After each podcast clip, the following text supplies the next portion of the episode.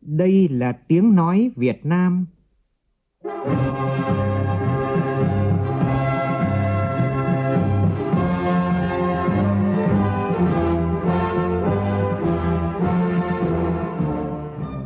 là tiếng nói Việt Nam, phát thanh từ Hà Nội, thủ đô nước Cộng hòa xã hội chủ nghĩa Việt Nam.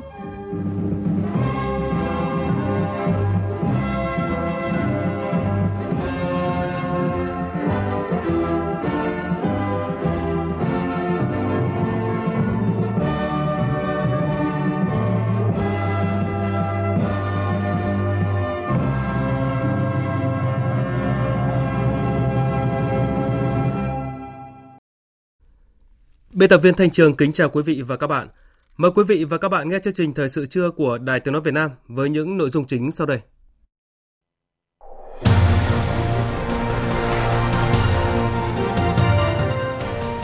Phiên họp lần thứ 48, Ủy ban Thường vụ Quốc hội thống nhất bổ sung 274 tỷ đồng để mua bù 23.000 tấn gạo.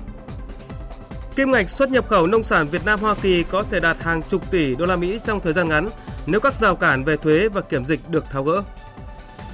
Vẫn xuất hiện tình trạng ngăn sông cấm chợ cản trở đi lại và sản xuất kinh doanh của người dân, trái với tinh thần chỉ đạo của Thủ tướng Chính phủ vừa phòng dịch vừa phục hồi kinh tế.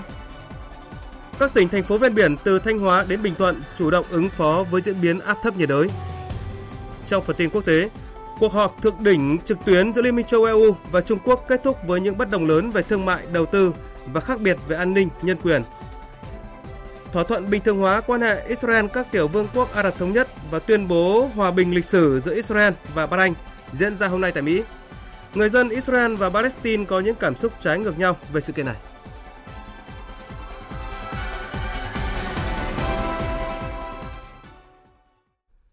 Bây giờ là tin chi tiết.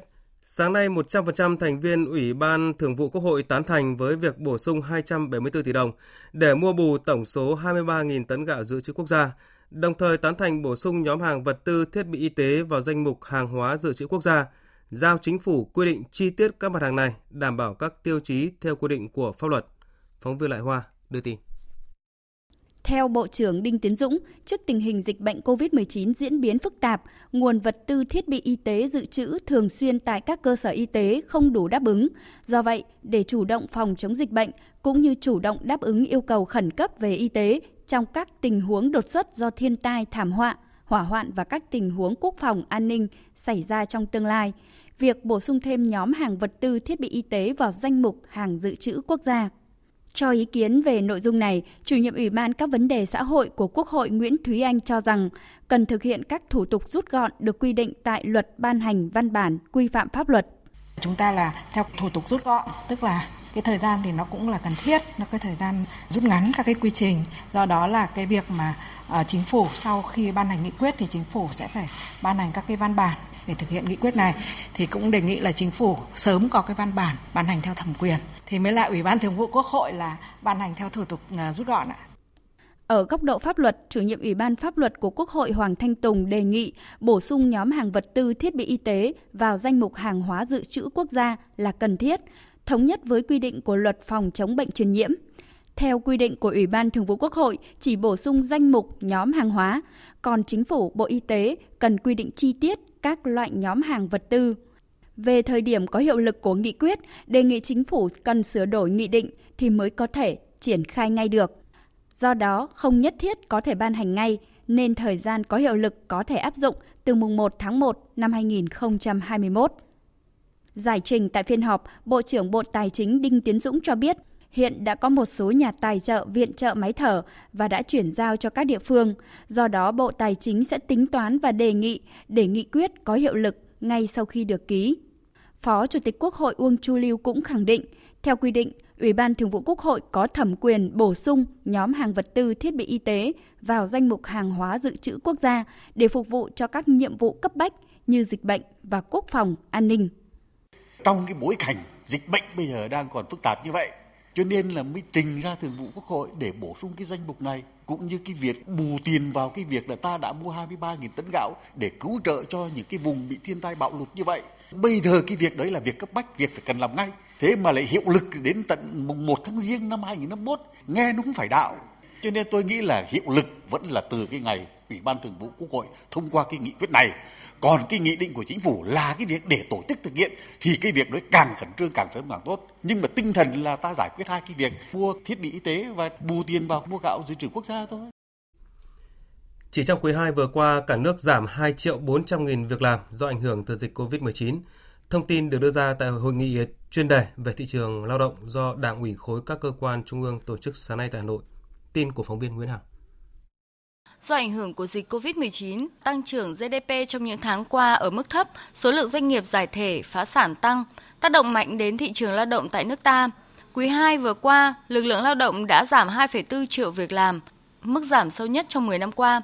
Thống kê cho thấy số người thất nghiệp trong độ tuổi lao động 6 tháng qua là 1,2 triệu người, tăng gần 124.000 người so với cùng kỳ năm trước. Các ngành lĩnh vực chịu tác động nặng nề như nông lâm thủy sản, công nghiệp, dệt may, da giày và du lịch. Điều này làm cho ảnh hưởng đến việc giảm thu nhập của người lao động. Trước những tác động tiêu cực từ COVID-19, Bộ Lao động Thương binh và Xã hội đã phối hợp với các bộ ngành liên quan đề xuất với chính phủ thông qua gói hỗ trợ an sinh xã hội lần 2 cho các đối tượng bị ảnh hưởng bởi dịch. Từ nay đến cuối năm, Bộ Lao động Thương binh và Xã hội tiếp tục phối hợp với các địa phương triển khai các chính sách chi trả hỗ trợ các đối tượng người lao động và doanh nghiệp. Thứ trưởng Bộ Lao động Thương binh và Xã hội Lê Văn Thanh cho biết. Đề xuất gói hỗ trợ thứ hai, Bộ đã nghiên cứu đề xuất trên phương châm ưu tiên hỗ trợ người lao động, doanh nghiệp và người dân. Chúng ta chú trọng vào phương thức hỗ trợ người lao động trong khu vực phi chính thức, lao động tự do vì họ nằm ngoài lưới an sinh xã hội có sẵn, dễ mất việc làm, giảm sâu thu nhập. Và nếu không hỗ trợ cho người lao động khu vực này thì nguy cơ nảy sinh các vấn đề xã hội rất là cao. Đổ vỡ nền kinh tế sẽ rất khó lường. Chúng tôi đã chỉ đạo hướng dẫn các địa phương tùy theo điều kiện diễn biến tình hình dịch cụ thể để chủ động đề xuất và ban hành các chính sách hỗ trợ lao động. Tính đến tháng 9 này, tổng vốn đầu tư nước ngoài vào nước ta đạt 19 tỷ 500 triệu đô la Mỹ, giảm gần 14% so với cùng kỳ năm trước. Có tín hiệu tích cực là số vốn của các dự án được cấp phép mới tăng so với cùng kỳ. Điều này cho thấy những chính sách thu hút đầu tư thế hệ mới đã dần phát huy hiệu quả. Dẫn đầu vốn đầu tư nước ngoài vẫn là Singapore với tổng vốn đầu tư đạt 4,6 tỷ đô la Mỹ, tiếp đến là Hàn Quốc, Trung Quốc. Như vậy, so với thống kê 6 tháng đầu năm nay, thì vị trí các nhà đầu tư ngoại đã có sự thay đổi. Ngoại trừ Singapore vẫn duy trì vị trí dẫn đầu, vị trí thứ hai đã thuộc về nhà đầu tư Hàn Quốc, trước đó đứng thứ năm. Điều này cho thấy đang có sự đổ bộ mạnh mẽ của doanh nghiệp Hàn Quốc vào Việt Nam. Ở góc độ khác, nhiều chuyên gia cho rằng Việt Nam sẽ còn đón thêm làn sóng đầu tư lớn từ Nhật Bản và châu Âu. Đại diện Tổ chức Xúc tiến Ngoại thương Nhật Bản cho biết, chính phủ Nhật Bản đã nâng gói hỗ trợ đa dạng hóa chuỗi cung ứng cho doanh nghiệp nhiều nước này lên 2 tỷ 200 triệu đô la Mỹ. Việc triển khai gói chương trình sẽ thúc đẩy nhanh sự chuyển dịch đầu tư của doanh nghiệp Nhật Bản đến khu vực ASEAN mà trọng tâm là Việt Nam. Việt Nam và Hoa Kỳ có thể nâng kim ngạch xuất nhập khẩu nông sản lên tới hàng chục tỷ đô la trong thời gian ngắn nếu như những vướng mắc về thuế và thời gian kiểm dịch được hai bên tháo gỡ. Ý kiến được cộng đồng doanh nghiệp hai bên đưa ra trong buổi làm việc giữa Bộ Nông nghiệp và Phát triển nông thôn với Đại sứ quán Hoa Kỳ mới đây. Phóng viên Minh Long đưa tin. Đánh giá những tác động tiêu cực của dịch COVID-19 đã làm đứt gãy chuỗi giá trị giữa hai bên, một số doanh nghiệp nhận định thuế nhập khẩu nông sản từ Hoa Kỳ còn cao hơn so với các nước được hưởng ưu đãi thuế quan từ các hiệp định thương mại tự do với Việt Nam. Cho rằng việc giảm thuế đối với các mặt hàng ngô, lúa mì và ngũ cốc sẽ góp phần để doanh nghiệp gia tăng khối lượng nhập khẩu. Bà Nguyễn Thủy Dương, Phó Tổng đốc Công ty trách nhiệm hữu hạn bán lẻ BRG, doanh nghiệp nhập khẩu thịt lợn và thịt gà từ Hoa Kỳ cho biết. Năm vừa rồi là chúng tôi cũng được hưởng một số những cái ưu đãi về thuế cho nên là giá cả từ Mỹ nó cũng tốt. Từ tất cả các thị trường khi mà mình nhập khẩu thịt heo về ấy, là đều được ưu đãi thuế là còn có 10%. Thế nhưng mà đến hết tháng 12 năm 2020 là sẽ hết ưu đãi về việc nhập khẩu thịt heo. Về cái thứ hai nữa là về cái thời gian kiểm dịch ở tại cảng, có lúc thì 2, lúc thì 3, thậm chí lúc lúc thì 4 ngày. Vì vậy chúng tôi rất là mong muốn là để mà đơn vị chủ động hơn trong cái vấn đề kinh doanh thì cái vấn đề về kiểm dịch sẽ thuận lợi hơn. Với mục đích thúc đẩy những cam kết xuất khẩu nông sản hướng đến việc cân bằng cán cân thương mại giữa hai bên, 8 tháng qua, Bộ Nông nghiệp và Phát triển nông thôn đã tích cực phối hợp giải quyết những vướng mắc, tạo điều kiện thuận lợi cho doanh nghiệp hai nước như tạm ngừng quy định về chứng nhận lưu hành tự do đối với nguyên liệu thức ăn chăn nuôi nhập khẩu, lùi thời hạn áp dụng quy định về hàm lượng salmonella và một số kim loại nặng trong nguyên liệu thức ăn chăn nuôi. Ông Nguyễn Đỗ Anh Tuấn, vụ trưởng vụ hợp tác quốc tế, Bộ Nông nghiệp và Phát triển nông thôn cho biết khó khăn của doanh nghiệp phản ảnh thì chúng ta đang thấy ví dụ như là vấn đề thuế, khó khăn vấn đề như các thủ tục về kiểm dịch hay khó khăn về thị trường nó chưa được mở cửa. Thì dựa trên những cái phản ánh của các doanh nghiệp, đề xuất của các hiệp hội cũng như là thống nhất giữa hai phía. Phía Bộ Nông nghiệp cái việc đầu tiên là sẽ tiếp tục làm việc chặt chẽ với các cơ quan kỹ thuật chuyên ngành phía Hoa Kỳ để làm sao làm cho những cái thủ tục về cái kiểm dịch giữa hai bên trở nên ngày càng thông thoáng và theo đúng cái thông lệ quốc tế. Hoa Kỳ là một trong những đối tác thương mại hàng đầu của Việt Nam, đặc biệt là thương mại nông sản tăng trưởng liên tục trong những năm qua, đạt mức gần 30%. 7 tháng qua, tổng kim ngạch thương mại song phương đạt 47,1 tỷ đô la. Riêng kim ngạch xuất nhập khẩu nông lâm thủy sản giữa hai nước đạt 7,53 tỷ đô la, tăng 9% so với cùng kỳ. Sáng nay nước ta không ghi nhận ca nhiễm mới COVID-19. Đến thời điểm này, cả nước có 926 trong tổng số 1.063 ca được công bố khỏi bệnh. Hôm nay có thêm 4 cụm dân cư khu phố ở thành phố Hải Dương, tỉnh Hải Dương hoàn thành cách ly y tế. Như vậy, tính đến nay, trên địa bàn tỉnh Hải Dương chỉ còn 2 cụm dân cư đang cách ly y tế để phòng chống dịch COVID-19. Sáng nay, Bệnh viện Đà Nẵng chính thức hoạt động bình thường trở lại trong điều kiện phòng chống dịch bệnh. Sau gần 2 tháng phải tạm dừng do phong tỏa, cách ly và thực hiện hàng loạt các biện pháp phòng chống dịch, giúp người dân đến khám bệnh sáng nay cảm thấy yên tâm hơn. Phóng viên Thành Long tại miền Trung phản ánh. 7 giờ sáng, trước khu khám bệnh của Bệnh viện Đà Nẵng, một hàng dài người dân đến đăng ký khám chữa bệnh. Để đảm bảo an toàn cho người dân và bác sĩ, Bệnh viện Đà Nẵng tổ chức phân luồng ngay từ cổng vào. Mọi người xếp hàng, lần lượt được kiểm tra thân nhiệt, sau đó khai báo y tế rồi mới vào khám. Thực sự cũng lo, dịch mới vừa sang mình đi nó cũng lo, nhưng bây giờ bà bệnh là bắt buộc phải đi. Nói chung là ra thấy bệnh viện vậy là mình cũng yên tâm, lần sau mình có đi khám nữa mình cũng dẫn tâm mình đi hơn, cái lần đầu mình cũng lo. Đi làm trở lại thì vui, vì lâu rồi mình, mình cũng nhớ bệnh nhân rồi chứ, tại vì mấy bữa chiều là chị em chị lên là dọn dẹp, chuẩn bị công tác là ngày lau chùi rồi đó, ngày đi bệnh nhân là lên là mình làm. Nói chung không khí trở lại tấp nập vui hơn. Trong buổi sáng đầu tiên hoạt động trở lại, Bệnh viện Đà Nẵng đã tiếp nhận 1.500 người đến khám, điều trị. Ngoài ra, bệnh viện cũng tiếp nhận 200 lượt người dân đến đăng ký khám bệnh online nên đã hỗ trợ công tác phân luồng, giảm tải cho bệnh viện. Tiến sĩ bác sĩ Lê Đức Nhân, giám đốc bệnh viện Đà Nẵng cho biết, trong sáng nay có khá đông người dân đến khám và được tiếp nhận điều trị. Từ ngày mai thì chúng tôi cũng sẽ có những cái phân luồng cụ thể hơn và cũng sẽ có những cái thông báo đến các bệnh nhân mà có bảo hiểm y tế tại bệnh viện, đặc biệt là những cái bệnh nhân mà hẹn tái khám hoặc là hẹn thuốc men hoặc là các bệnh nhân điều trị mạng tính thì chúng tôi sẽ liên hệ trực tiếp với bệnh nhân đó dời cái thời gian khám lại hợp lý nhất có thể để cho các bệnh nhân nó đến khám thì cái mật độ giãn cách tối đa có thể để cho nó giảm được cái tình trạng bệnh nhân đến khám quá đông như hiện nay. Còn tại Quảng Nam, Bệnh viện Đa khoa Trung ương Quảng Nam đóng tại huyện Núi Thành cũng tái hoạt động khám bệnh cấp cứu trở lại. Sau hơn một tháng, bệnh viện tiếp nhận điều trị bệnh nhân mắc COVID-19 trên địa bàn tỉnh và một số tỉnh lân cận đảm bảo an toàn. Các bệnh nhân lần lượt xuất viện. Hiện tình hình dịch bệnh tại đây cũng đang được kiểm soát tốt. Liên tục các ngày qua không phát hiện các ca mắc mới. Chuyển sang các thông tin đáng chú ý khác. Sáng nay tại buổi họp báo thông tin về vụ việc hàng loạt học sinh trường tiểu học Bình Trưng Đông ở quận 2, thành phố Hồ Chí Minh phải nhập viện cấp cứu nghi bị ngộ độc thực phẩm.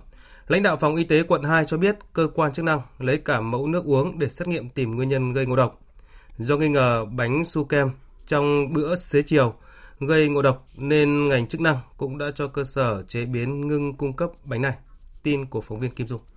Tại cuộc họp báo, bác sĩ Trương Thanh Trung, trưởng phòng y tế quận 2, nhận trách nhiệm về việc để xảy ra vụ việc đáng tiếc tại trường tiểu học Bình Trương Đông khiến nhiều trẻ phải nhập viện. Bác sĩ Trung cho biết trong mấy ngày vừa qua, cơ quan chuyên môn của quận không kịp phản hồi báo chí vì tập trung lực lượng để ra soát, tìm kiếm các trường hợp có triệu chứng ngộ độc và xử lý. Tổng cộng đã có 53 trường hợp liên quan đến vụ việc phải nhập viện. Cơ quan chuyên môn nghi ngờ bánh su kem trong bữa chiều tại trường tiểu học Bình Trương Đông là nguyên nhân gây ngộ độc. Theo ông Nguyễn Phúc Huy Tùng, trưởng phòng giáo dục và đào tạo quận 2, tất cả trường học trên địa bàn không sử dụng suất ăn công nghiệp mà có bếp nấu ăn độc lập được kiểm tra rất kỹ, đảm bảo quy trình một chiều. Phòng Giáo dục và Đào tạo quận đã phối hợp với phòng y tế, bệnh viện, cơ quan an toàn thực phẩm tổ chức tập huấn an toàn thực phẩm cho các hiệu trường. Hiện nay phòng và ban giám hiệu nhà trường tiếp tục cử người đến bệnh viện chăm sóc, thăm hỏi, động viên học sinh nhà trường đó mỗi ngày ngoài cái chuyện là phân công giáo viên chủ nhiệm là đeo bám tình hình của những em của lớp mình mà đang ở đây mặt khác có một số em không nhập viện nhưng cũng đã không đến trường. Vì nhiều lý do thì cũng cập nhật số lượng đó để đưa vào cái diện mà sẽ bổ sung kiến thức. Và thứ ba là ổn định động viên tình hình của học sinh và kể cả phụ huynh trong trường để mọi người yên tâm. Về tình hình sức khỏe của học sinh, bác sĩ Trần Văn Khanh, giám đốc bệnh viện quận 2 cho biết, trong các trường hợp nhập viện thì có 29 học sinh phải truyền dịch, còn 23 học sinh chủ yếu theo dõi và động viên. Trong ngày hôm qua, bệnh viện đã cho xuất viện 13 học sinh, trong chiều nay sẽ cho xuất viện 10 em nữa. Trong vài ngày tới, các học sinh còn lại sẽ được xuất viện và tiếp tục học tập. Hơn một tháng sau khi nhận kết luận điều tra của công an, Viện Kiểm sát Nhân dân tối cao chính thức ban hành cáo trạng truy tố cựu Bộ trưởng Bộ Công Thương Vũ Huy Hoàng cùng Phan Trí Dũng, cựu Vụ trưởng Vụ Công nghiệp nhẹ Bộ Công Thương về tội vi phạm quy định về quản lý sử dụng tài sản nhà nước gây thất thoát lãng phí. Theo Viện Kiểm sát Nhân dân tối cao, tháng 7 năm 2007, ông Vũ Huy Hoàng được bổ nhiệm giữ chức vụ Bộ trưởng Bộ Công Thương. Ông Vũ Huy Hoàng biết khu đất 246 Hai Bà Trưng đã được sắp xếp giao cho công ty Sabeco là doanh nghiệp nhà nước thuộc Bộ Công Thương, vốn nhà nước chiếm 89,59% và không được thành lập pháp nhân mới, nhưng ông Vũ Huy Hoàng vẫn chấp thuận chủ trương chỉ đạo để bộ phận quản lý vốn nhà nước tại Tổng công ty Sabeco triển khai thực hiện việc liên doanh liên kết thành lập công ty Sabeco Pearl trái với quy định. Tiếp đó, các bị cáo đã dùng nhiều thủ thuật biến khu đất công thành đất tư với giá rẻ mạt, gây thất thoát tài sản của nhà nước 2.700 tỷ đồng. Các cựu quan chức khác cũng bị truy tố trong vụ án này gồm ông Nguyễn Hữu Tín, cựu Phó Chủ tịch Ủy ban dân thành phố Hồ Chí Minh, Đào Anh Kiệt, cựu Giám đốc Sở Tài nguyên và Môi trường cùng một số cán bộ công chức của thành phố. Về cựu Thứ trưởng Bộ Công Thương Hồ Thị Kim Thoa, cáo trạng nêu do bà Thoa đã bỏ trốn, hiện đang truy nã, khi nào bắt được sẽ xử lý sau. Tiếp theo là tin áp thấp nhiệt đới với phần cập nhật của biên tập viên Hiền Lương. Hiện nay ở khu vực miền Trung Philippines có một áp thấp nhiệt đới đang hoạt động. Dự báo trong 24 giờ tới, áp thấp nhiệt đới di chuyển theo hướng Tây Tây Bắc, mỗi giờ đi được khoảng 15 km, đi vào Biển Đông và có khả năng mạnh thêm. Đến 7 giờ ngày 16 tháng 9, vị trí tâm áp thấp nhiệt đới ở vào khoảng 13,5 độ Vĩ Bắc, 119,6 độ Kinh Đông, sức gió mạnh nhất vùng gần tâm áp thấp nhiệt đới mạnh cấp 6, cấp 7, tức là từ 50 đến 60 km một giờ, giật cấp 9. Vùng nguy hiểm trên Biển Đông trong 24 giờ tới, tức là vùng có gió mạnh từ cấp 6, giật từ cấp 8 trở lên. Phía Bắc vĩ tuyến 10 độ Vĩ Bắc, phía Đông kinh tuyến 118 độ Kinh Đông. Toàn bộ tàu thuyền hoạt động trong khu vực nguy hiểm đều có nguy cơ cao chịu tác động của gió mạnh và lốc xoáy. Cấp độ rủi ro thiên tai cấp 3. Và cách đây ít phút, Văn phòng Thường trực Ban Chỉ đạo Trung ương về phòng chống thiên tai, Văn phòng Ủy ban Quốc gia ứng phó sự cố thiên tai và tìm kiếm cứu nạn đã có công điện gửi Ban Chỉ huy phòng chống thiên tai và tìm kiếm cứu nạn các tỉnh thành phố ven biển từ Thanh Hóa đến Bình Thuận, Ban chỉ đạo phòng chống thiên tai và tìm kiếm cứu nạn các bộ ngành liên quan về việc chủ động triển khai ứng phó với diễn biến áp thấp nhiệt đới có khả năng mạnh lên thành bão và mưa lũ sau bão. Nội dung công điện đề nghị Ban Chỉ huy phòng chống thiên tai và tìm kiếm cứu nạn các tỉnh, thành phố, các bộ ngành vừa nêu chỉ đạo triển khai thực hiện một số nội dung sau. Đối với trên biển, theo dõi chặt chẽ diễn biến của áp thấp nhiệt đới, thông báo cho chủ các phương tiện, thuyền trưởng các tàu, thuyền đang hoạt động trên biển biết vị trí, hướng di chuyển và diễn biến của áp thấp nhiệt đới để chủ động phòng tránh, thoát ra hoặc không di chuyển vào khu vực nguy hiểm. Vùng nguy hiểm được cập nhật theo các bản tin của Trung tâm Dự báo Khí tượng Thủy văn Quốc gia. Tổ chức theo dõi kiểm đếm tàu thuyền đang hoạt động trên biển, giữ thông tin liên lạc thường xuyên với chủ các phương tiện để xử lý kịp thời các tình huống xấu có thể xảy ra, quản lý chặt chẽ việc ra khơi của các tàu thuyền – Đối với vùng đồng bằng và ven biển, chỉ đạo công tác đảm bảo an toàn các khu nuôi trồng thủy sản ven biển, các tuyến đê biển sung yếu hoặc đang thi công, ra soát sẵn sàng tiêu úng khu vực trũng thấp, khu đô thị, khu công nghiệp, sản xuất nông nghiệp. Đối với vùng núi, kiểm tra giả soát nhà ở không an toàn, các khu dân cư ven sông suối, ngoài bãi sông, khu vực có nguy cơ ngập lụt, sạt lở đất, lũ quét, sẵn sàng phương án sơ tán dân tại các khu vực có nguy cơ cao đến nơi an toàn.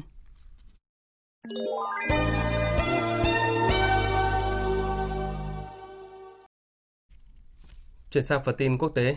Tâm điểm thu hút dư luận quốc tế là hôm nay tại thủ đô Washington của Mỹ, Thủ tướng Israel Benjamin Netanyahu sẽ ký kết các thỏa thuận lịch sử bình thường hóa quan hệ với hai quốc gia Ả Rập vùng vịnh là các tiểu vương quốc Ả Rập thống nhất UAE và Bahrain với sự chủ trì của Tổng thống Mỹ Donald Trump. Với các bên tham gia trực tiếp ký kết, đây là thời khắc lịch sử mở ra chương mới cho mối quan hệ hợp tác giữa hai bên. Tổng hợp của biên tập viên Đình Nam. Để chuẩn bị cho thời khắc ký kết, Thủ tướng Israel Benjamin Netanyahu đã phải khởi hành tới Mỹ từ đêm ngày 13 tháng 9. Phát biểu trước khi lên đường, Thủ tướng Netanyahu cho biết ông sắp bắt đầu thực hiện một sứ mệnh lịch sử là thay mặt cho người dân Israel tham gia ký kết thỏa thuận bình thường hóa với các nước Ả Rập, khẳng định các thỏa thuận này sẽ mang lại hòa bình cho Israel và nhiều tỷ đô la Mỹ cho nền kinh tế đất nước.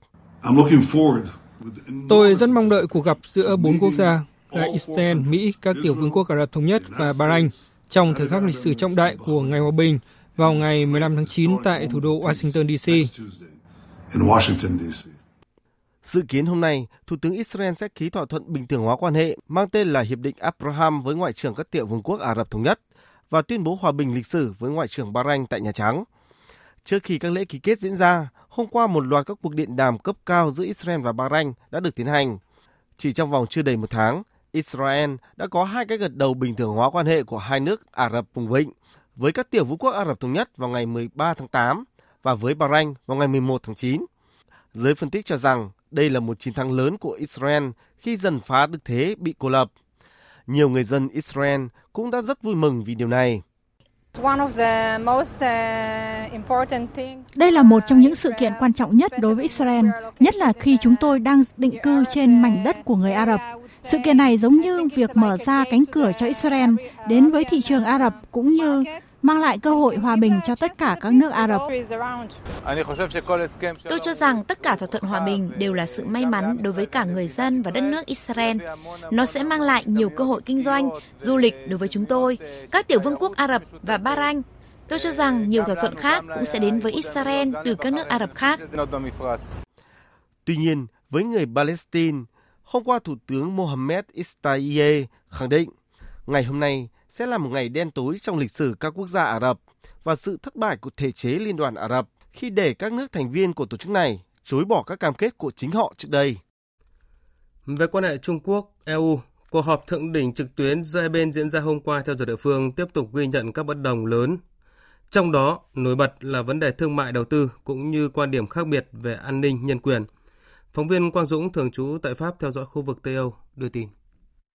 Cuộc họp thượng đỉnh trực tuyến thứ hai trong năm 2020 giữa các lãnh đạo hàng đầu của Liên minh châu Âu và Chủ tịch Trung Quốc Tập Cận Bình trong ngày 14 tháng 9 đã dành một thời lượng lớn để bàn về quan hệ thương mại đầu tư giữa hai bên. Trong thông điệp gửi đến lãnh đạo cao nhất của Trung Quốc, cả ba quan chức cấp cao của Liên minh châu Âu là Chủ tịch Hội đồng châu Âu Jacques Michel, Chủ tịch Ủy ban châu Âu Ursula von der Leyen và Thủ tướng Đức Angela Merkel đều nhắc lại yêu cầu từ nhiều năm qua của phía Liên minh châu Âu rằng Trung Quốc cần mở cửa mạnh mẽ hơn thị trường nội địa của Trung Quốc theo nguyên tắc có đi có lại với châu Âu. Bà Angela Merkel, Thủ tướng Đức, nước đang giữ chức Chủ tịch luân phiên của Liên minh châu Âu, thì tuyên bố sau cuộc họp thượng đỉnh rằng để khắc phục những thiếu sót đó trong bối cảnh hai bên có khác biệt, quan hệ Liên minh châu Âu và Trung Quốc cần phải dựa trên luật lệ.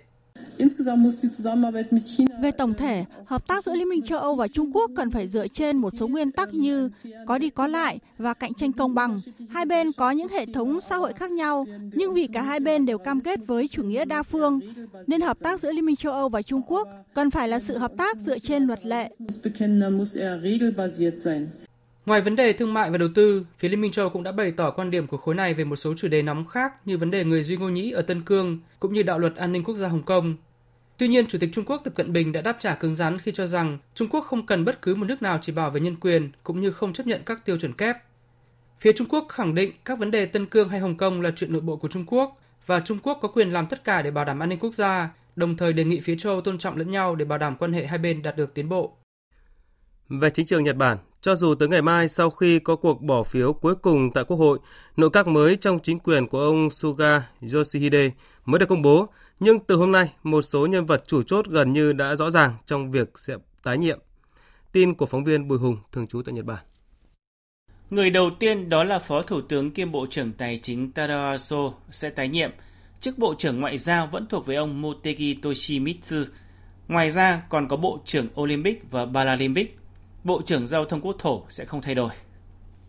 Để thực hiện tốt việc phòng chống dịch COVID-19, nhiều khả năng Bộ trưởng Y tế và Lao động Kato Katsunobu sẽ không còn tại nhiệm, nhưng cho một người khác. Hiện ông Suga đang tìm người thích hợp cho vị trí này. Chức vụ quan trọng trong Đảng Tự do Dân Chủ là Tổng Thư ký. Trong chiều nay, một cuộc họp lâm thời sẽ diễn ra trong Đảng và quyết định ông Nikai Toshihiro có tiếp tục giữ chức Tổng Thư ký nữa hay không và ba nhân vật chủ chốt khác.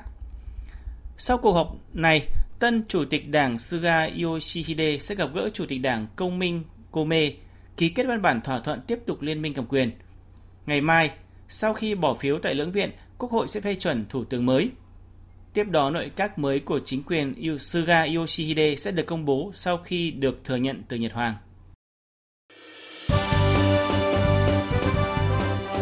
Thời sự tiếng nói Việt Nam Thông tin nhanh Bình luận sâu Tương tác đa chiều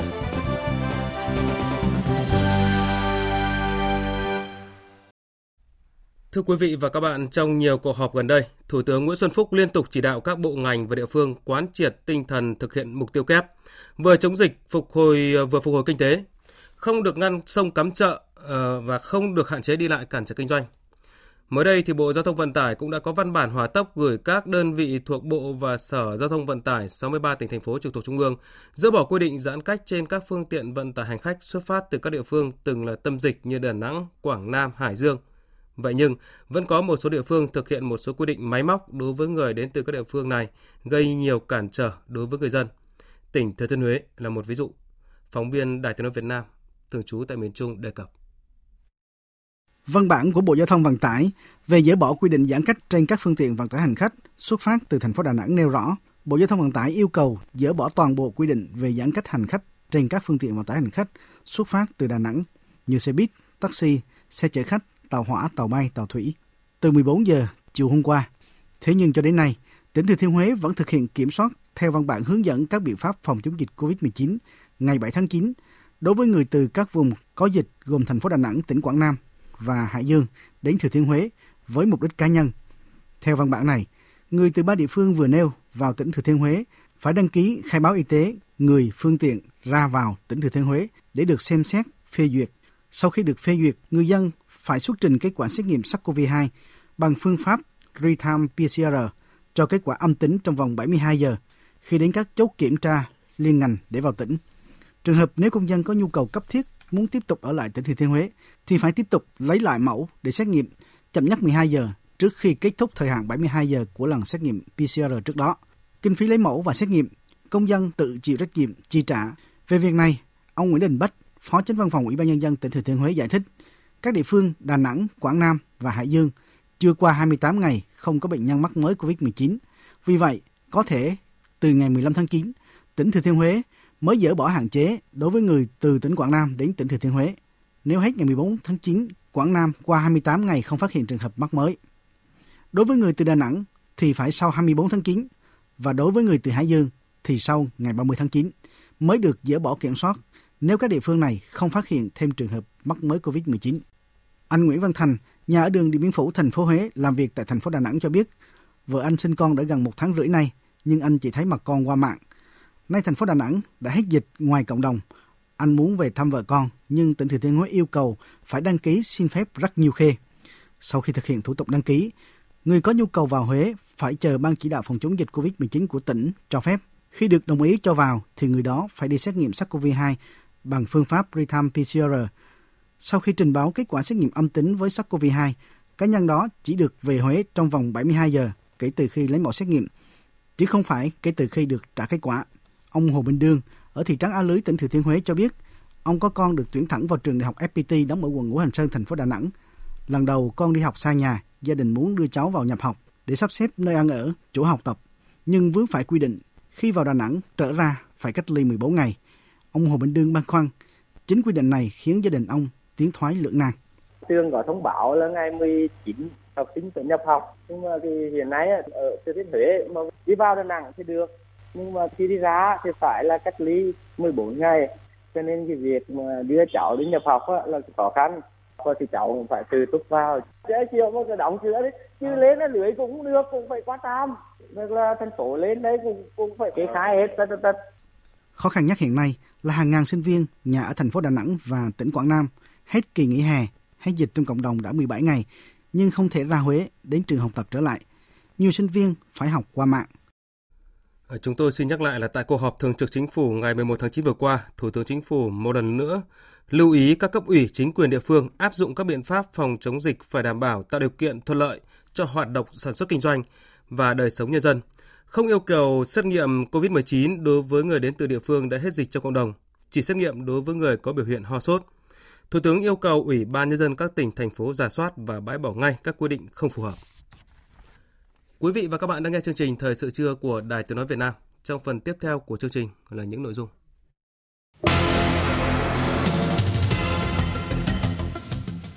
Đại lộ Đông Tây qua Buôn Ma Thuột, tỉnh Đắk Lắk trị giá hàng nghìn tỷ đồng, hoãn tiến độ hoàn thành hai lần và đội vốn cả trăm tỷ đồng nhưng đến nay vẫn mịt mù ngày về đích. Hôm nay Canada công bố áp thuế trả đũa đối với hàng hóa của Mỹ sau khi Mỹ tuyên bố áp thuế trừng phạt nhôm nhập khẩu từ Canada. Trong khi đó, Trung Quốc thông báo gia hạn miễn thuế đối với 16 sản phẩm của Mỹ thêm một năm.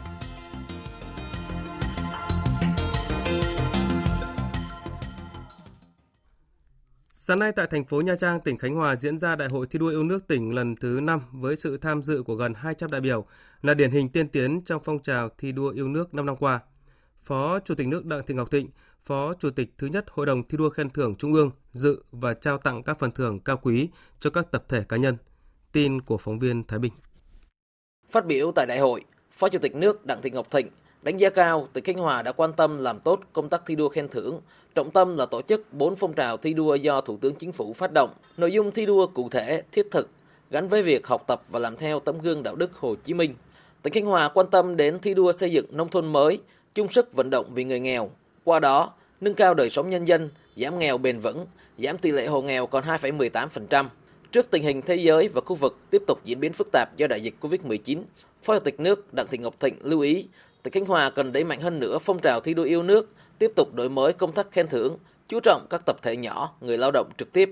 Khánh Hòa xây dựng đảng bộ trong sạch vững mạnh về chính trị, tư tưởng, đạo đức và tổ chức, nâng cao hiệu lực, hiệu quả quản lý nhà nước, tập trung phát triển kinh tế nhanh và bền vững, tăng cường quản lý tài nguyên, bảo vệ môi trường và chủ động ứng phó với biến đổi khí hậu, đẩy mạnh xây dựng nông thôn mới, nâng cao và kiểu mẫu, phấn đấu xây dựng Khánh Hòa ngày càng giàu đẹp, trở thành trung tâm kinh tế, du lịch, khoa học công nghệ của vùng Duyên Hải, Nam Trung Bộ, Tây Nguyên. Dịp này, Phó Chủ tịch nước Đặng Thị Ngọc Thịnh đã trao huân chương độc lập, huân chương lao động của Chủ tịch nước cho 10 tập thể và cá nhân có thành tích trong phong trào thi đua yêu nước tỉnh Khánh Hòa. Tiến tới Đại hội Đảng toàn quốc lần thứ 13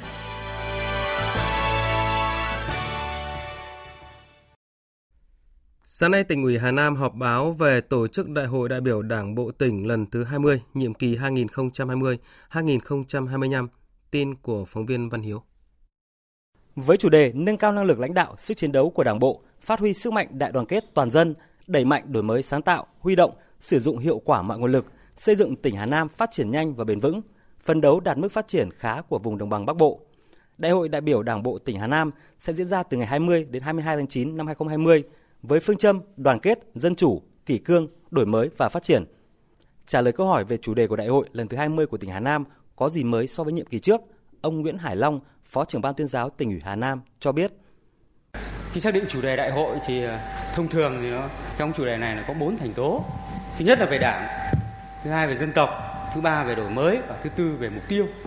Thế thì so với đại hội 19 thì có hai thành tố có đổi mới đó là đẩy mạnh đổi mới sáng tạo huy động và sử dụng hiệu quả các nguồn lực thì báo cáo ông chí là có bổ sung cái sáng tạo thế còn cái huy động sử dụng mọi nguồn lực cũng đã được mở rộng hơn nếu trước đây thì chỉ có huy động cái tiềm năng lợi thế của tỉnh thôi thì bây giờ là mọi nguồn lực về cái mục tiêu thì trong đây có xác định là phấn đấu đạt mức phát triển khá của vùng đồng bằng bắc bộ thì so với nhiệm kỳ đại hội trước thì không có cái mục tiêu này làm rõ hơn về việc đại hội sẽ bầu số lượng ủy viên ban chấp hành Đảng bộ tỉnh nhiệm kỳ 2020-2025 là 49 đồng chí, nhưng số lượng bầu tại đại hội là 48 đồng chí. Ông Trần Đức Thuần, trưởng ban tuyên giáo tỉnh ủy Hà Nam cho biết. Sau khi cân nhắc nhiều chiều, ờ, ban thường vụ, ban chấp hành khóa 19 họp bàn thì quyết định là báo cáo với Trung ương, Bộ Chính trị, Ban Bí thư là xin để lại một cơ cấu. Bởi vì báo cáo đồng chí là theo chỉ thị 35 ấy đưa ra rất là quan trọng nhưng cũng rất khó thực hiện. Đó là cơ cấu trẻ có tính chất nổi trội năng động được thử thách qua thực tế. Và sau khi mà xem xét lại toàn bộ toàn diện sâu sắc nhiều chiều thì ban thường vụ và ban chấp hành đã quyết định là báo cáo bộ trị ban bí thư để lại một cơ cấu cái số lượng một đồng chí ấy thì qua thực tế sẽ được sàng lọc, sẽ được chọn lọc ờ, để làm sao đáp ứng yêu cầu Ban tuyên giáo tỉnh ủy Gia Lai sáng nay cũng tổ chức họp báo thông tin công tác kế hoạch chuẩn bị Đại hội đại biểu Đảng bộ tỉnh lần thứ 16 nhiệm kỳ 2020-2025. Phóng viên Nguyễn Thảo đưa tin. Theo đó, Đại hội đại biểu Đảng bộ tỉnh Gia Lai khóa 16 sẽ diễn ra từ ngày 27 tháng 9 đến 30 tháng 9 với 350 đại biểu chính thức và 50 đại biểu khách mời. Chủ đề chính của đại hội là xây dựng Đảng và hệ thống chính trị trong sạch, vững mạnh, phát huy sức mạnh đoàn kết các dân tộc, sự vững quốc phòng an ninh, năng động sáng tạo, khai thác tốt tiềm năng, lợi thế, các nguồn lực để xây dựng Gia Lai phát triển nhanh, bền vững, giàu bản sắc, phấn đấu đến năm 2030 trở thành vùng động lực khu vực Tây Nguyên. Dự thảo báo cáo chính trị xác định 4 chương trình trọng tâm trong nhiệm kỳ tới, đó là tập trung xây dựng, nâng cao chất lượng đội ngũ cán bộ các cấp đủ phẩm chất, năng lực và uy tín, ngang tầm nhiệm vụ, xây dựng kết cấu hạ tầng đồng bộ, đẩy mạnh thu hút các nguồn lực đầu tư cho phát triển nông nghiệp, công nghiệp chế biến, công nghiệp năng lượng tái tạo và du lịch, phát triển lâm nghiệp theo hướng bền vững, tăng cường sinh kế, nâng cao tỷ lệ che phủ rừng thích ứng với biến đổi khí hậu. Ông Hồ Phước Thành, Giám đốc Sở Kế hoạch Đầu tư, thành viên tiểu ban nội dung xây dựng dự thảo văn kiện cho đại hội cho rằng Gia Lai có hàng loạt những điều kiện, nguồn lực để đạt được các mục tiêu, đặc biệt là mục tiêu về kinh tế. À, tỉnh có một cái địa thế rất là tuyệt vời về cái à, cái bức xạ nhiệt và tốc độ gió. Đặc biệt là chúng ta có một cái hệ thống kết nối hạ tầng điện rất là tuyệt vời. Nó có ba đường dây 500 đi qua. Đó, thì thì đây là những cái nguồn lực rất lớn mà chúng ta có thể thu hút được cái điện gió điện mặt trời trong thời gian tới. Nếu một kW điện gió ở khoảng 35 tỷ cái suất đầu tư sẽ lớn. Cái thuế mà à, giá trị gia tăng của cái lĩnh vực này nó mang lại sẽ lớn. Phóng viên Vinh Thông thường trú tại miền Trung đưa tin, sáng nay Hội đồng Nhân dân tỉnh Quảng Ngãi họp kỳ thứ 20, bầu bổ sung Chủ tịch Ủy ban Nhân dân tỉnh nhiệm kỳ 2016-2021. Với tỷ lệ số phiếu bầu đạt 100%, ông Đặng Văn Minh, Phó Bí thư tỉnh ủy, được bầu giữ chức Chủ tịch Ủy ban Nhân dân tỉnh. Sáng nay, Văn phòng Thường trực Ban Chỉ đạo 389 Quốc gia công bố và trao thư khen của Phó Thủ tướng Thường trực Chính phủ Trương Hòa Bình, trưởng Ban Chỉ đạo 389 Quốc gia cho Tổng cục Quản lý Thị trường về việc tổ chức phát hiện kiểm tra xử lý kho hàng hóa hơn 10.000 m2 với trên 150.000 sản phẩm hàng hóa không rõ nguồn gốc xuất xứ tại số nhà 145 phố Hoàng Diệu, thành phố Lào Cai, tỉnh Lào Cai. Phó Thủ tướng đề nghị Bộ Công an, Bộ Công Thương tiếp tục chỉ đạo Tổng cục Quản lý thị trường, Cục An ninh mạng và Phòng chống tội phạm sử dụng công nghệ cao phối hợp chặt chẽ với các cơ quan đơn vị, tổ chức liên quan trong việc xác minh, điều tra để xử lý vụ việc, đảm bảo nghiêm minh đúng theo quy định của pháp luật. Liên quan tới đại lộ Đông Tây đi qua Buôn Ma Thuột, tỉnh Đắk Lắk với tổng trị giá cả nghìn tỷ đồng qua 5 năm thi công vẫn dở dang và chậm tiến độ, đội vốn mà Đài Tiếng nói Việt Nam thông tin – Mới đây, Ủy ban Nhân dân tỉnh Đắk Lắk tổ chức họp bàn giải pháp khắc phục những bất cập vướng mắc. Phóng viên Công Bắc thường trú tại khu vực Tây Nguyên thông tin. Tuyến đại lộ Đông Tây của thành phố Buôn Ma Thuột dài 6,9 km, có điểm đầu tại nút giao thông đường Lê Duẩn, Đinh Tiên Hoàng, điểm cuối tại nút giao giữa quốc lộ 27 với đường vào cảng hàng không Buôn Ma Thuột. Dự án do Ủy ban nhân dân thành phố Buôn Ma Thuột làm chủ đầu tư, tổng mức đầu tư ban đầu là 998 tỷ đồng, do nhiều nguyên nhân dự án không hoàn thành theo tiến độ ban đầu giai đoạn 2015-2017 đã phải điều chỉnh thời hạn hoàn thành tới cuối năm 2020. Tuy vậy, đến thời điểm này, đại lộ Đông Tây thành phố Buôn Ma Thuột mới chỉ có đoạn giữa dài 4,3 km thi công dở dang. Phía hai đầu nút giao thông, tổng chiều dài khoảng 2,6 km vẫn chưa giải phóng mặt bằng.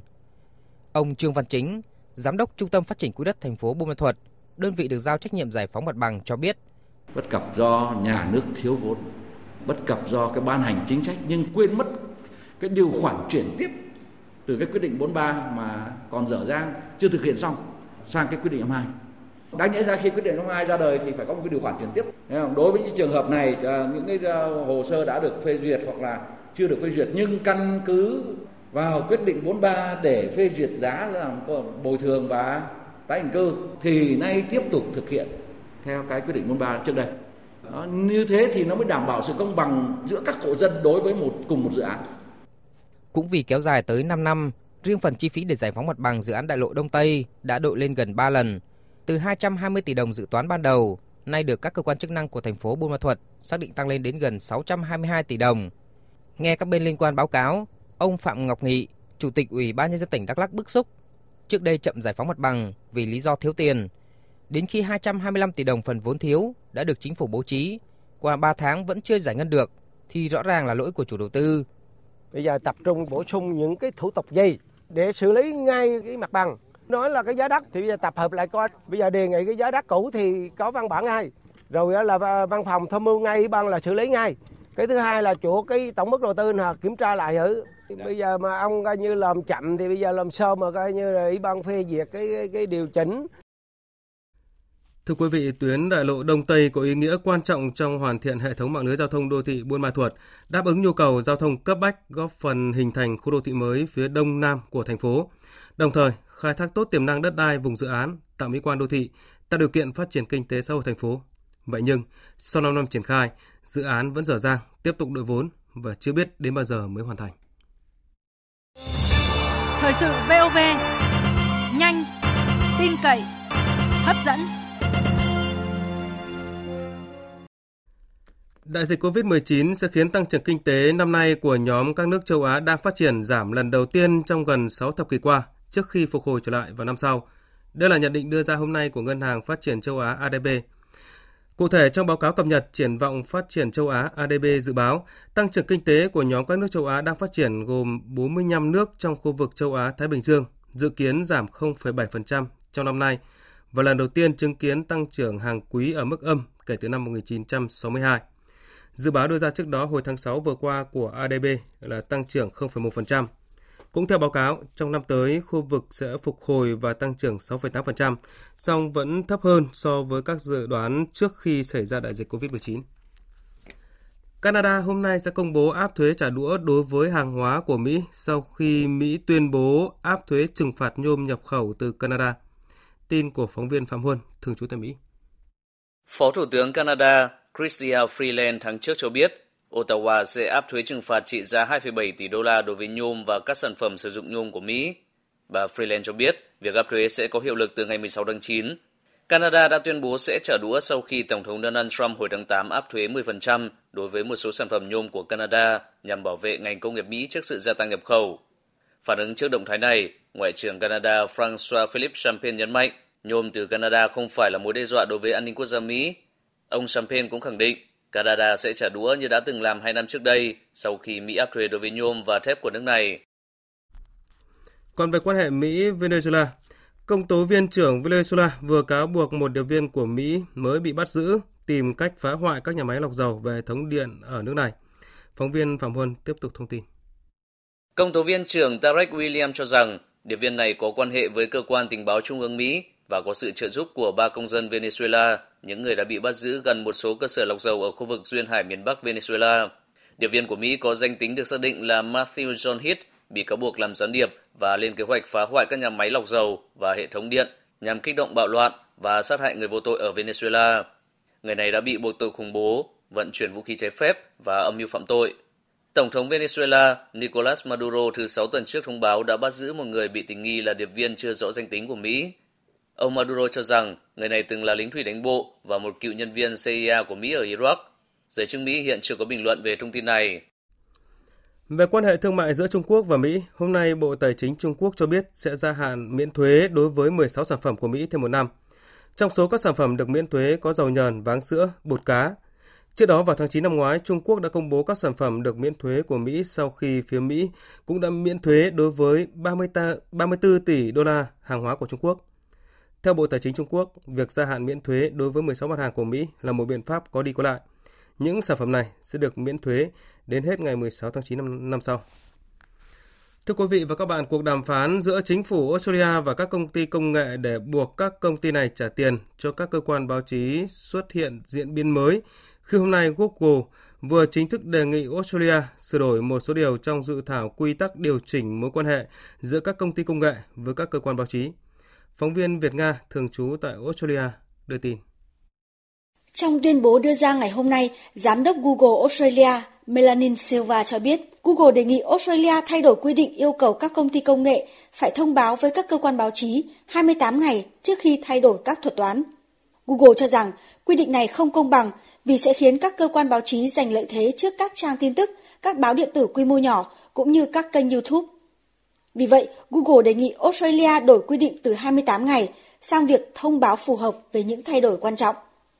Thứ hai, Google đề nghị Australia sửa đổi quy định để công ty công nghệ sẽ không phải chia sẻ thêm dữ liệu bổ sung ngoài những gì mà các cơ quan báo chí đã được cung cấp để bảo vệ thông tin về cách mà người dân Australia tương tác với các trang web của Google. Google đưa ra đề xuất trong bối cảnh các nghị sĩ Australia đang xem xét dự thảo quy tắc điều phối mối quan hệ giữa các công ty công nghệ với các cơ quan báo chí. Hiện tại, công đảng đối lập cũng như đảng xanh đang đề nghị để đảm bảo sự công bằng, các công ty công nghệ phải trả tiền cho cả các cơ quan báo chí nhà nước, đó là tổ hợp truyền thông ABC và hãng tin SBS. Theo dự kiến, Quốc hội Australia sẽ đưa dự thảo bộ quy tắc này ra bỏ phiếu trong những tuần tới. Tiếp theo chương trình là trang tin đầu tư tài chính và trang tin thể thao. Trang tin đầu tư tài chính. Thưa quý vị và các bạn, công ty vàng bạc đá quý Sài Gòn niêm yết giá vàng SJC ở mức mua vào là 56 triệu 050 000 đồng một lượng, bán ra 56 triệu 660 000 đồng một lượng, tăng nhẹ so với phiên giao dịch ngày hôm qua. Công ty vàng bạc đá quý Bảo Tín Minh Châu niêm yết giá vàng rồng Thăng Long ở mức mua vào 54 triệu 240 000 đồng và bán ra 54 triệu 890 000 đồng một lượng. Giá vàng thế giới đang giao dịch quanh ngưỡng 1.961 đô la Mỹ một ounce. Sáng nay, Ngân hàng Nhà nước công bố tỷ giá trung tâm của đồng Việt Nam với đô la Mỹ ở mức 23.203 đồng đổi 1 đô la Mỹ, giảm 5 đồng so với hôm qua. Tỷ giá tham khảo tại Sở Giao dịch Ngân hàng Nhà nước hiện mua vào ở mức 23.175 đồng 1 đô la Mỹ và bán ra 23.849 đồng 1 đô la Mỹ. Theo báo cáo khảo sát của Ban Nghiên cứu Phát triển Kinh tế Tư nhân thuộc Hội đồng Tư vấn Cải cách Thủ tục Hành chính của Chính phủ, 20% số doanh nghiệp đã phải tạm dừng hoạt động, 76% doanh nghiệp không cân đối được thu chi. Chỉ có 7% doanh nghiệp trả lời có dòng tiền vào, đáp ứng trên 75% chi phí. 2% doanh nghiệp đã giải thể và chỉ còn 2% doanh nghiệp tạm thời chưa bị ảnh hưởng bởi đại dịch. Ngân hàng Bưu điện Liên Việt triển khai chương trình ưu đãi lãi vay đánh bay Covid dành cho tất cả các khách hàng từ nay đến hết ngày 31 tháng 12 năm nay. Cụ thể, đối với các khoản vay ngắn hạn phục vụ hoạt động xuất nhập khẩu, phát triển nông nghiệp nông thôn, sản xuất kinh doanh hàng tiêu dùng, vật liệu xây dựng, xây lắp, khách hàng doanh nghiệp được hưởng lãi suất ưu đãi chỉ từ 7,5% một năm với thời gian vay từ 6 tháng trở xuống và 8,5% một năm với thời gian vay từ hơn 6 tháng đến dưới 12 tháng. Xin chuyển sang diễn biến giao dịch trên thị trường chứng khoán. Thị trường chứng khoán sáng nay tiếp tục tăng nhẹ. Nhiều cổ phiếu ngành tài chính tăng mạnh kèm thanh khoản cao như là SHS, PSI, VCI, TVC. Kết thúc phiên giao dịch sáng, VN Index tăng 3,46 điểm, đạt 898,03 điểm, HN Index tăng 0,25 điểm, đạt 127,68 điểm.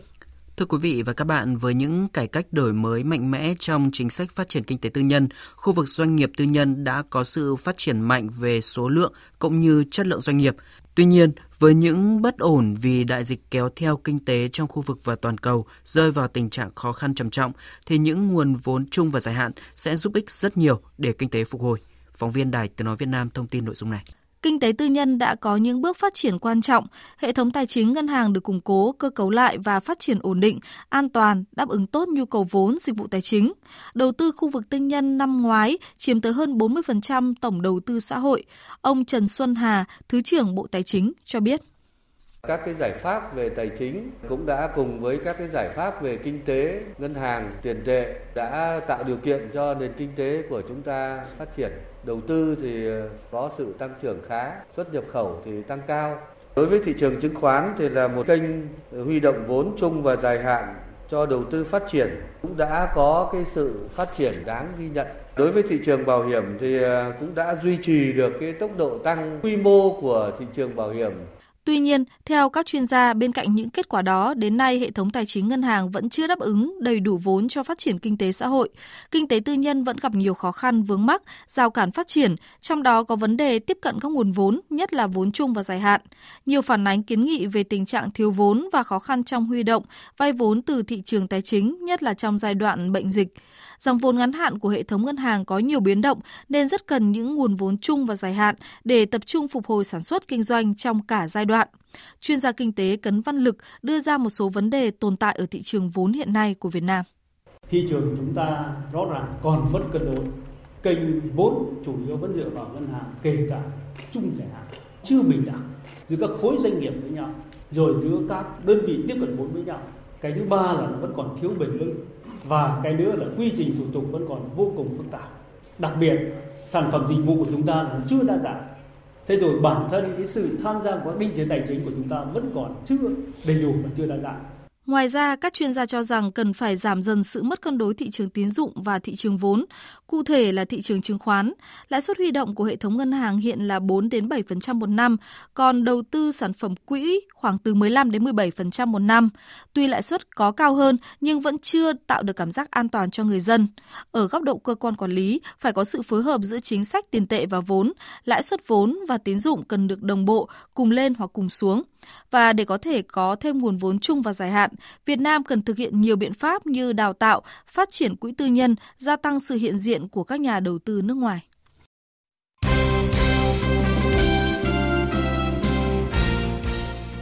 Thưa quý vị và các bạn, vào lúc 19 giờ 15 tối mai, trên sân hàng đẫy sẽ diễn ra cuộc so tài hứa hẹn nhiều hấp dẫn giữa hai câu lạc bộ Hà Nội và Thành phố Hồ Chí Minh trong khuôn khổ vòng bán kết Cúp Quốc gia 2020. Trận này, Thành phố Hồ Chí Minh sẽ vắng hai mũi nhọn là Công Phượng và Huy Toàn vì thẻ phạt và chấn thương. Về phía đội chủ nhà Hà Nội FC cũng có tổn thất lực lượng khi Rimario nhận thẻ đỏ từ vòng 1-8 và mới nhất là ngôi sao rất được chờ đợi là Văn Hậu bất ngờ bị chấn thương. Trước đó vào lúc 18 giờ Than Quảng Ninh tiếp Viettel trên sân cầm phả trong trận bán kết thứ nhất do các trụ cột như Mạc Hồng Quân, Nghiêm Xuân Tú và Phagan đã chuyển sang đầu quân cho Hải Phòng nên huấn luyện viên Phan Thanh Hùng sẽ trao cơ hội ra sân cho nhiều cầu thủ trẻ. Chúng tôi có ba mặt trận thì FC Cup thì định cuối tháng chiến nhưng bây giờ đi thì tập trung vào Mỹ và các quốc gia. Bây giờ thì cái mục tiêu là từng trận một ấy. Thắng trận nữa là vào chung kết, thắng trận nữa là ok luôn.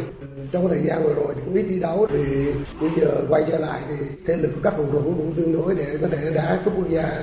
Thực ra là đó là cơ hội cho các em trẻ. Các em trẻ quảng ninh đang ngày càng trưởng thành. Chúng tôi muốn dành cho các em trẻ cơ hội. Tin dùng các cầu thủ trẻ đó cũng là việc mà huấn luyện viên Nguyễn Thành Sơn thực hiện ở câu lạc bộ BKM Bình Dương trong thời gian vừa qua. Gần nhất là ở trận tứ kết cúp quốc gia gặp Viettel, dù đây là trận đấu quan trọng và gặp phải đối thủ mạnh, nhưng nhà cầm quân sinh năm 1973 vẫn sử dụng tới 6 cái tên nằm trong 13 cầu thủ thuộc lứa U23 của Bình Dương hiện nay. Ở phần còn lại của mùa giải năm nay và trong tương lai gần, lực lượng trẻ của Bình Dương vẫn tiếp tục được tạo điều kiện để được thường xuyên thi đấu. Huấn luyện viên Nguyễn Thanh Sơn cho biết. Trước tiên là làm gì làm hãy cũng cho các cầu thủ trẻ cọ sát và thi đấu nhiều giải để các em trao dồi được cái kỹ năng kỹ thuật của các em để tương lai những mùa giải tiếp theo thì các em sẽ trưởng thành nhiều hơn.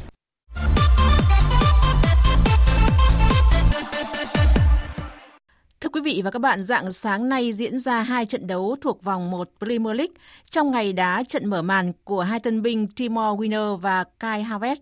Chelsea đã dễ dàng đánh bại đội chủ nhà Brighton với tỷ số cách biệt 3-1. Ba cầu thủ ghi bàn cho Chelsea lần lượt là Jorginho, Rice James và Kurt Joma. Sau trận đấu, huấn luyện viên Frank Lampard đánh giá về sự thể hiện của tân binh Timo Werner. Tôi thật sự hài lòng về Timor. Với Timor, tôi biết cậu ấy sẽ tăng thêm chất lượng cho đội bóng. Timor là người có thể lực, tốc độ và khả năng xuất phạt tốt. Cậu ấy là mối đe dọa thật sự đối với những đội bóng khác. Timor là tiền đạo khá linh động và có thể làm được nhiều việc cho chúng tôi. Tất cả những yếu tố đó đã được cậu ấy thể hiện trong trận đấu hôm nay.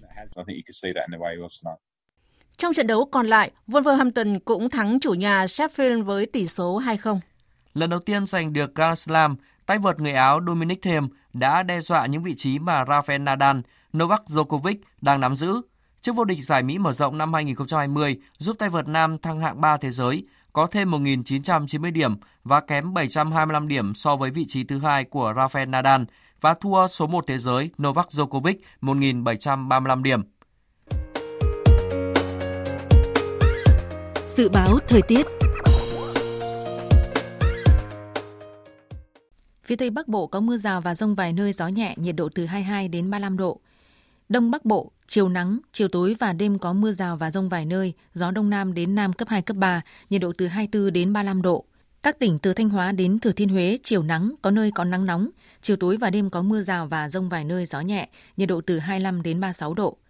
Các tỉnh ven biển từ Đà Nẵng đến Bình Thuận, chiều nắng, phía Bắc có nơi có nắng nóng, chiều tối và đêm có mưa rào và rông vài nơi. Riêng phía Nam có mưa rào và rông rải rác, gió Tây Nam cấp 2, cấp 3, nhiệt độ từ 25 đến 35 độ. Tây Nguyên và Nam Bộ có mưa rào và rông vài nơi, riêng chiều tối và tối có mưa rào và rông rải rác, cục bộ có mưa vừa mưa to, gió Tây Nam cấp 2, cấp 3, nhiệt độ từ 20 đến 32 độ. Khu vực Hà Nội chiều nắng, chiều tối và đêm có mưa rào và rông vài nơi, gió Đông Nam đến Nam cấp 2, cấp 3, nhiệt độ từ 25 đến 35 độ. Dự báo thời tiết biển, Bắc Vịnh Bắc Bộ, Nam Vịnh Bắc Bộ có mưa rào và rông rải rác, tầm nhìn xa trên 10 km, giảm xuống 4 đến 10 km trong mưa, gió Đông Nam cấp 3, cấp 4. Vùng biển từ Quảng Trị đến Quảng Ngãi có mưa rào và rông vài nơi, tầm nhìn xa trên 10 km, gió Đông cấp 3, cấp 4. Vùng biển từ Bình Định đến Ninh Thuận có mưa rào rải rác và có nơi có rông, tầm nhìn xa trên 10 km, giảm xuống 4 đến 10 km trong mưa gió nhẹ. Vùng biển từ Bình Thuận đến Cà Mau có mưa rào và rông rải rác, tầm nhìn xa trên 10 km, giảm xuống 4 đến 10 km trong mưa, gió Tây Nam cấp 5. Vùng biển từ Cà Mau đến Kiên Giang, khu vực Vịnh Thái Lan có mưa rào và rải rác có rông, tầm nhìn xa từ 4 đến 10 km, gió Tây Nam cấp 3, cấp 4. Khu vực Bắc Biển Đông có mưa rào và rông vài nơi, riêng phía Đông có mưa rào và rông rải rác, tầm nhìn xa trên 10 km, giảm xuống 4 đến 10 km trong mưa, gió Đông đến Đông Bắc cấp 3, cấp 4. Khu vực giữa Biển Đông có mưa rào và rông rải rác, tầm nhìn xa trên 10 km, giảm xuống 4 đến 10 km trong mưa. Phía Bắc gió Đông đến Đông Bắc, phía Nam gió Tây đến Tây Nam cấp 4, cấp 5. Riêng vùng biển phía Đông từ đêm nay gió mạnh dần lên cấp 6, sau tăng lên cấp 7, 8, giật cấp 9, 10, biển động mạnh. Khu vực Nam Biển Đông, khu vực quần đảo Trường Sa thuộc tỉnh Khánh Hòa có mưa rào và rải rác có rông, tầm nhìn xa từ 4 đến 10 km. Gió Tây đến Tây Nam cấp 5, có lúc cấp 6, giật cấp 7.